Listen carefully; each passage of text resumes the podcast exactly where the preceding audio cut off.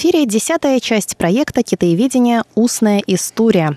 Мы продолжаем пытать пристрастными вопросами Владимира Вячеславовича Малявина, который любезно согласился поднимать вместе с нами эту, в общем, неподъемную тему. Спасибо вам, Маша, за ваше пристрастное вопрошание. Это очень э, стимулирует и собственную какую-то оценку. Добрый вечер. Добрый вечер, дорогие радиослушатели. Ну что ж, Владимир Вячеславович, давайте вернемся к истокам научным. Хочу задать вам два вопроса. Во-первых, какую научную тему вы исследуете в настоящий момент? И, во-вторых, какую научную тему вы считаете главной для себя лично? Да, ну, очень приятный вопрос для любого пишущего человека. Я вот что бы сказал. Тема моя как э, выразился Рознов очень хорошо. Сам-то я бездарен, а вот тема моя очень талантлива. Да? Он, конечно, кокетничал немного, это был гениальный писатель. Тема моя невероятно талантливая, я бы сказал. Я бы назвав ее совсем просто «китайская мудрость». Вот и все. Что в китайской душе, в самой глубине ее лежит, и каким образом китайцы отвечают на эти фундаментальные вопросы жизни? Смысл жизни, зачем человек живет, как он должен жить? Вот так. Ни больше, ни меньше. Ну, как говорил Ницше, если уж я тут начал цитировать, я уже не остановлюсь. Писатель – это человек, который дает невыполнимые обещания. Вот это невыполнимое обещание позволяет нам, в общем, жить в полном смысле этого емкого слова. Э, человек должен иметь что-то недостижимое в себе, должен ставить перед собой недостижимые цели, только тогда он будет подлинно человечен. И третья цитата, это просто ко мне приходит в голову уже сами по себе. Это очень сильно измененная фраза из Конфуция, но очень правильно сказано. Человек станет подлинно человечен только тогда, когда он совершит самое трудное в своей жизни. Вот что есть самое трудное в нашей жизни, помимо всего прочего? Я ищу самое трудное, я не ищу легкого – и мой девиз, который я часто говорю студентам, я думаю, что они его теперь крепко запомнили. Чем труднее, тем интереснее, вообще-то говоря. И нечего бояться трудностей в этом смысле. Ну, может быть, это, конечно, русская чисто самонадеянность такая, но, а, во всяком случае, я стараюсь не мелочиться, короче говоря.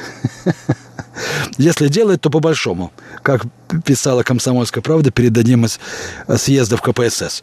Так что это вот э, по поводу моей темы. Угу. А как она повернется, эта тема, через какую мысль, через какую загогулину, через какую тему, это уже дело совершенно второе, третье, пятое, а где-то и десятое.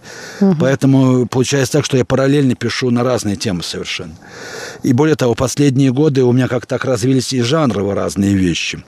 Вот поэтому, например, если последнее время я, с одной стороны, делаю переводы и комментарии к переводам, исследования этих переводов, с одной стороны, а с другой я пишу э, публицистические вещи. Это очень разные как бы по жанру, но они имеют, как ни странно, как-то они перекликаются. Для меня, в, моей, в моем внутреннем в пространстве моей души, так сказать. Они перекликаются внутри. Ну, вот это просто факт э, того, что происходит, да. Потому что последняя книга, последние книги, изданные мной, это Дао Дэ Цзин – угу. в перевод с всевозможными там. Э, я думаю, что я наконец почти досконально его. Я, конечно, мог бы и в два раза больше написать, но я думаю, все-таки надо читателей пожалеть где-то. Э, и основные вещи все-таки сказаны. Но меньше сказать нельзя для того, чтобы серьезно говорить о Даоде День, на мой взгляд. Теперь вот у меня подготовили новые переводы военных канонов. И одновременно последняя самая книга, которая не пойдет э, в продажу практически, это сборник моих эссе, в основном из русского журнала публицистических под названием «Средоточия». Книга издана и находится сейчас в Москве но пока никак ею не распоряжается. Вот скоро я поеду в Россию, разберемся каким-то образом с этой книгой. Тираж очень маленький у нее. Вот такие вот дела. Ну и дальше у меня есть книга путевых заметок, на которой я работаю сейчас. Путевые заметки очень хороший жанр. Для меня мне очень нравится. И у меня набралась большая книга моих заметок на основном Востоке. Вот. Э, мою философию путешественности я хочу изложить. Да, я тут не могу, как обычно, удержаться. Дорогие друзья, вот Владимир Вячеславович в своей в рамках передачи «Всемирный Чайна-таун» частенько обращается к своим путевым заметкам. Так что, если вам интересен этот жанр, а в изложении Владимира Вячеславовича он безумно интересен, я призываю вас настраиваться на нашу волну и по субботам. Да, ну, э, в ближайшее время все-таки я буду в основном разбираться с Германом фон Кайзерлингом. Прекрасно. Тоже путевые э, заметки? Да, именно. Это вообще классик этого жанра и во многом, наверное, повлиявший на меня. Потому что я свои заметки называю метафизическими путевыми заметками. Я, я отбираю только те впечатления, которые кристаллизировались в мысли и получили тем самым вот эти мысли-чувства такие, э, которые представляют собой какие-то кристаллы народного быта или народной души одновременно, народного духа. Дух, душа, быт в этих кристаллах есть. И я хочу видеть, э, или даже, если угодно, выявить в этой жизни, в жизни народа, я имею в виду, восточного, вот эти кристаллы души, мне просто интересно это сделать. Не просто описать, где я был, что я ел и что я видел, все подряд, а вот сделать такой метафизический жанр. Угу. Это интересно просто, потому что как отсеять и вывести эту матрицу нашего восприятия мира не просто моего субъективного, там как раз моего «я» совсем нет. Вот это интересная вещь. А оно ведь всегда нивелируется в этом смысле. Мы переходим в мир, а мир переходит в нас. У меня, я думаю, это задача реального духовного писателя должна быть такая. А какая еще-то? Рассказать о себе любимым, но кому это интересно? А вот нет, а вот вы расскажите. Вы нам расскажите о вашем опыте ведения исследований, процессе их организации, ну, да. включая выбор темы, постановку проблемы, поиск материалов. В молодости я придерживался методика. принципа э, достаточности охвата темы. То есть я всегда старался брать крупные темы. Угу. Это мой бич а потом э, долго в них барахтался, разумеется, пока какая-нибудь волна не выносила меня на берег случайная. Вот это так надо сказать. То есть человек должен брать тему, дающую ему достаточное основание для знания об этом, э, о истории, об этом обществе, об этой культуре. Поэтому он не может мельчить, это первое. Второе, он обязательно должен идти через свои впечатления, через свои прозрения. Я работаю на интуиции, которую я методически затем прорабатываю. Ну, правда, что значит интуиция? Я очень люблю читать книги. Я думаю, что я не менее эрудированный, чем, извините за такую нескромность, чем, может быть, любой другой китаист в России. Уж точно книжек я прочитал немало, это сто процентов.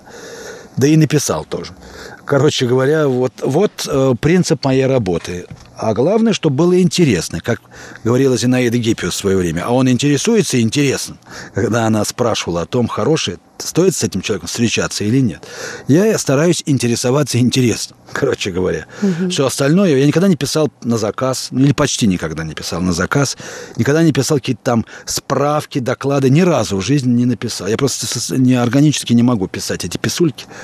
Э, вот такие э, э, аналитические обзоры и так далее. Почти не писал. А если начну писать, то там все за голову хватаются. Потому что я не могу не работать со словом. Слово – это наша жизнь, наше дыхание.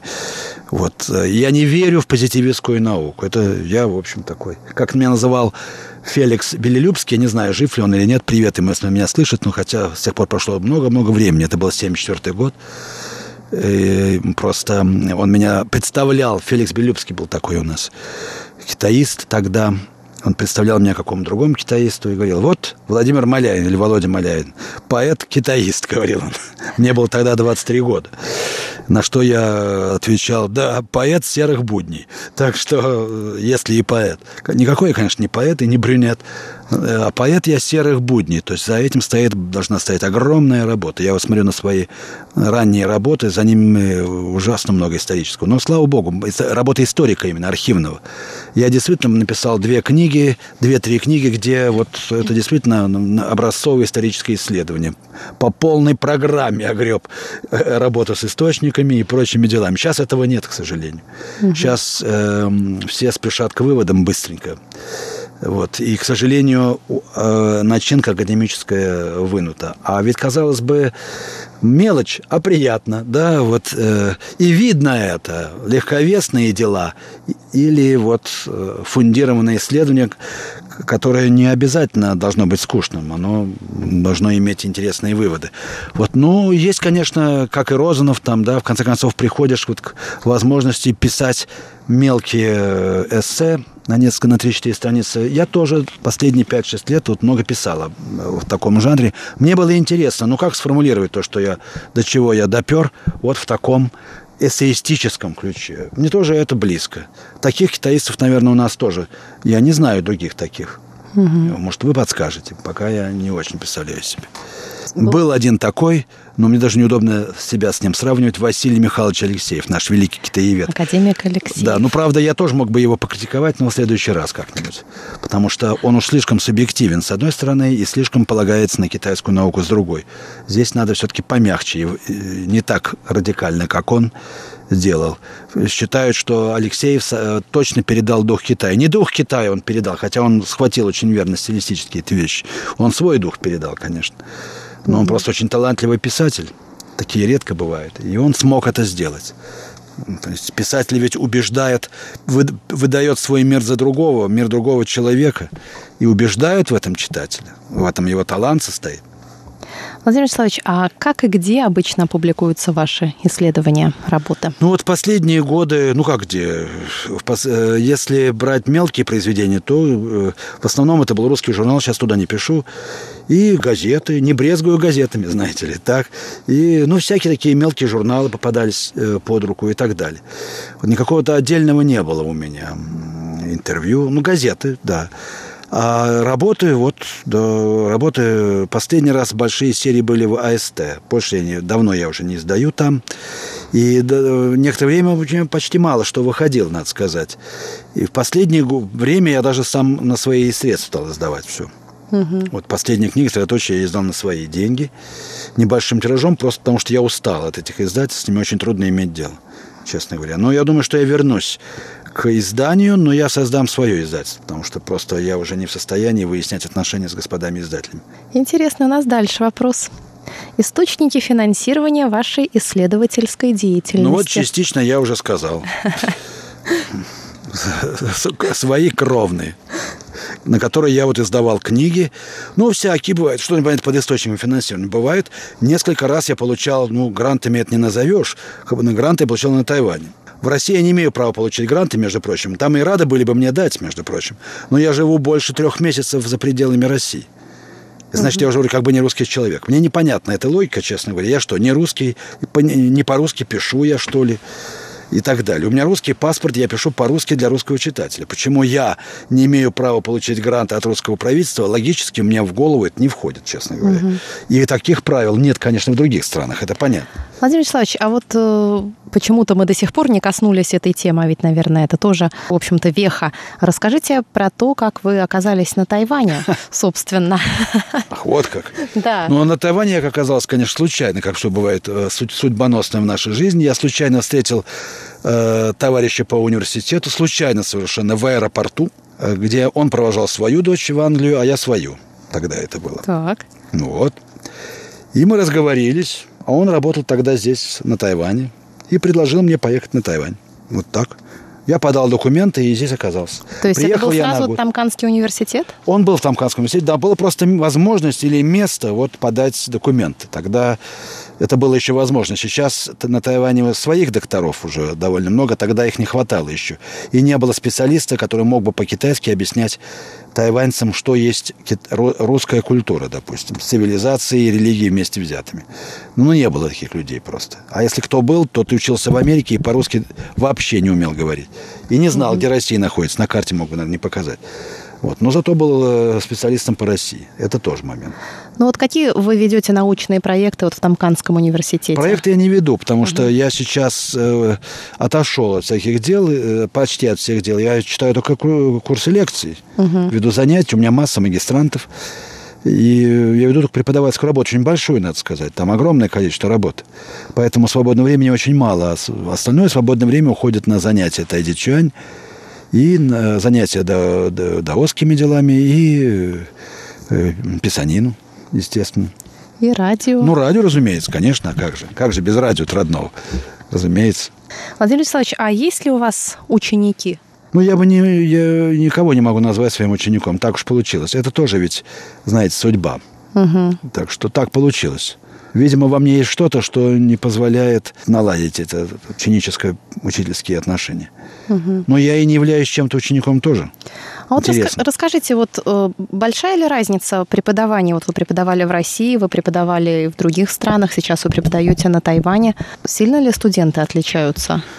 Ну, есть, конечно, национальная специфика. Много хорошего в тайваньских студентах. Они уважают учителя, они уважают, они любят учиться. Во всяком случае, относятся серьезно к учению. К сожалению, компьютерная культура убивает и это понемногу. Я имею в виду, она делает людей равнодушными к истине, к академическому исследованию. Зачем его исследовать, когда и так все ясно? Согласитесь. Если вам говорят, что история – это миф, и она только дается нам в, в, в изложенном виде каких-то книгах, зачем ее изучать? Сочинил и привет, история. Что и происходит. Возьмите и наши истории. Сталин хороший или плохой? Это имеет отношение к истории разве? Да нет, конечно. Это имеет отношение к каким-то идеологическим там разборкам, которые затягивают Сталина. Хотя я понимаю, что хотят сказать люди и те, и другие, но это говорится неаутентичным языком, на мой взгляд, э, из того, что происходит э, в России. Но здесь тоже есть такие же вещи, но здесь все-таки более серьезно, потому что здесь нет такого нигилизма, как на Западе. Вернее, он есть, но он уже так встроен в быт, что он уже как бы и не нигилизм. Да? А э, вот китаец, думая, что мир иллюзия, будет спокойно точать э, кроссовки поддельные, а европеец, как Ницше, сойдет с ума. Понимаете? А китаец живет. А ведь, как ни странно, именно понимая, что мир иллюзия, вот может только так обрести душевный покой на самом деле. Вот когда-нибудь наконец поймем или нет. А русский человек, как и я в том числе, одержим вот поиском правды. Тут правда тоже есть своя. Правда в том, что нет правды. Да, правда – иллюзия. Китаец это нормально воспринимает. Европеец не может это воспринять. Я думаю, что он сойдет с ума или сопьется сразу. Э, откровенно, по моим наблюдениям. Вот. Это тоже интересная вещь. Владимир Вячеславович, а что вы преподаете тайваньским студентам? Ну, массу всяких ну, предметов. что, например? Ну, историю религии, сравнительное изучение сравнительной цивилизации, вот такого рода, культурологические угу, темы, э, общественную мысль, даже переводы всякими с ним там делаем. Я преподаю, кстати, студентам э, русский язык, я имею в виду в таких особых видах, например, устный перевод или mm-hmm. просто перевод, потому что нужен кто-то, кто может проконтролировать их перевод и разбираться там в этих тонкостях-то перевода и так далее. Так что, э, что еще? Ну, вот то, что относится к истории куль... русской культуры в разных видах ее. Современное состояние России тоже. Россия и глобальный мир глобализации России, вот эти темы мы разбираем с ними. Но они, конечно, вписываются вот в эти понятия цивилизационного развития, э, модели цивилизации и так далее. Ну, как вы оцениваете научную жизнь на Тайване в целом? Ну, э, она же тоже имеет национальную специфику, как бы сказать. Вот, э, она вот протекает в какой-то национально специфической среде, которую, например, европейцы может и не воспринимать как научную, например. Потому что то, что понимают под наукой на Тайване, не обязательно соответствует всему в Америке или в Европе. Хотя тайваньцы получают образование в Америке и старательно подражают западной науке. Вот, ну, может представить себе человек, который так аккуратно воспроизводит правила или порядки, принятые там в русской. Вот такие же есть в русской диссертации. Угу. В Германии. Ну, можно же, каждый же может научиться. Легко. Вот так вот. Легко, я бы сказал, да. Если тут научная жизнь, ну, я опять хочу сказать, я не берусь судить, что есть научная жизнь, а что нет научной жизни. И ученые есть. Дао. Дао есть точно. Это вот э, без, без Дао мы, товарищ, никуда. Вот. А э, научные есть интересные ученые а есть академия, как известно. Кстати, там очень сильные ученые находятся и так далее. Вот. Но все это микшируется под определенный восточный лад. Здесь все очень так благочинно, церемонно, как полагается. Все очень э, мило. Такой между собойчик очень хороший. Никаких споров не бывает, дискуссий не бывает. Угу. И быть не может. Это вам не Россия, где все обязательно друг друга брать за грудки и доказывать, что он вообще невежда и тупица, его, его собеседник и только я знаю, как там было все на самом деле, грубо говоря. Вот здесь этого нет. Вот. Но я не особо тоже интересуюсь. Я уже сказал, что меня на академическая наука в таком виде не интересует. Я слежу, я читаю эти книги, то, что они выходят, потому что я, естественно, слежу за тем, как все это происходит. Я читаю очень много тайваньских авторов, вот, напишу свое, естественно. И я, в общем, не особо влезаю в эту научную среду. Ну что ж, на этом мы закончим сегодняшнюю порцию нашего проекта «Китаеведение. Устная история». Владимир Вячеславович, спасибо вам и до следующей среды. Спасибо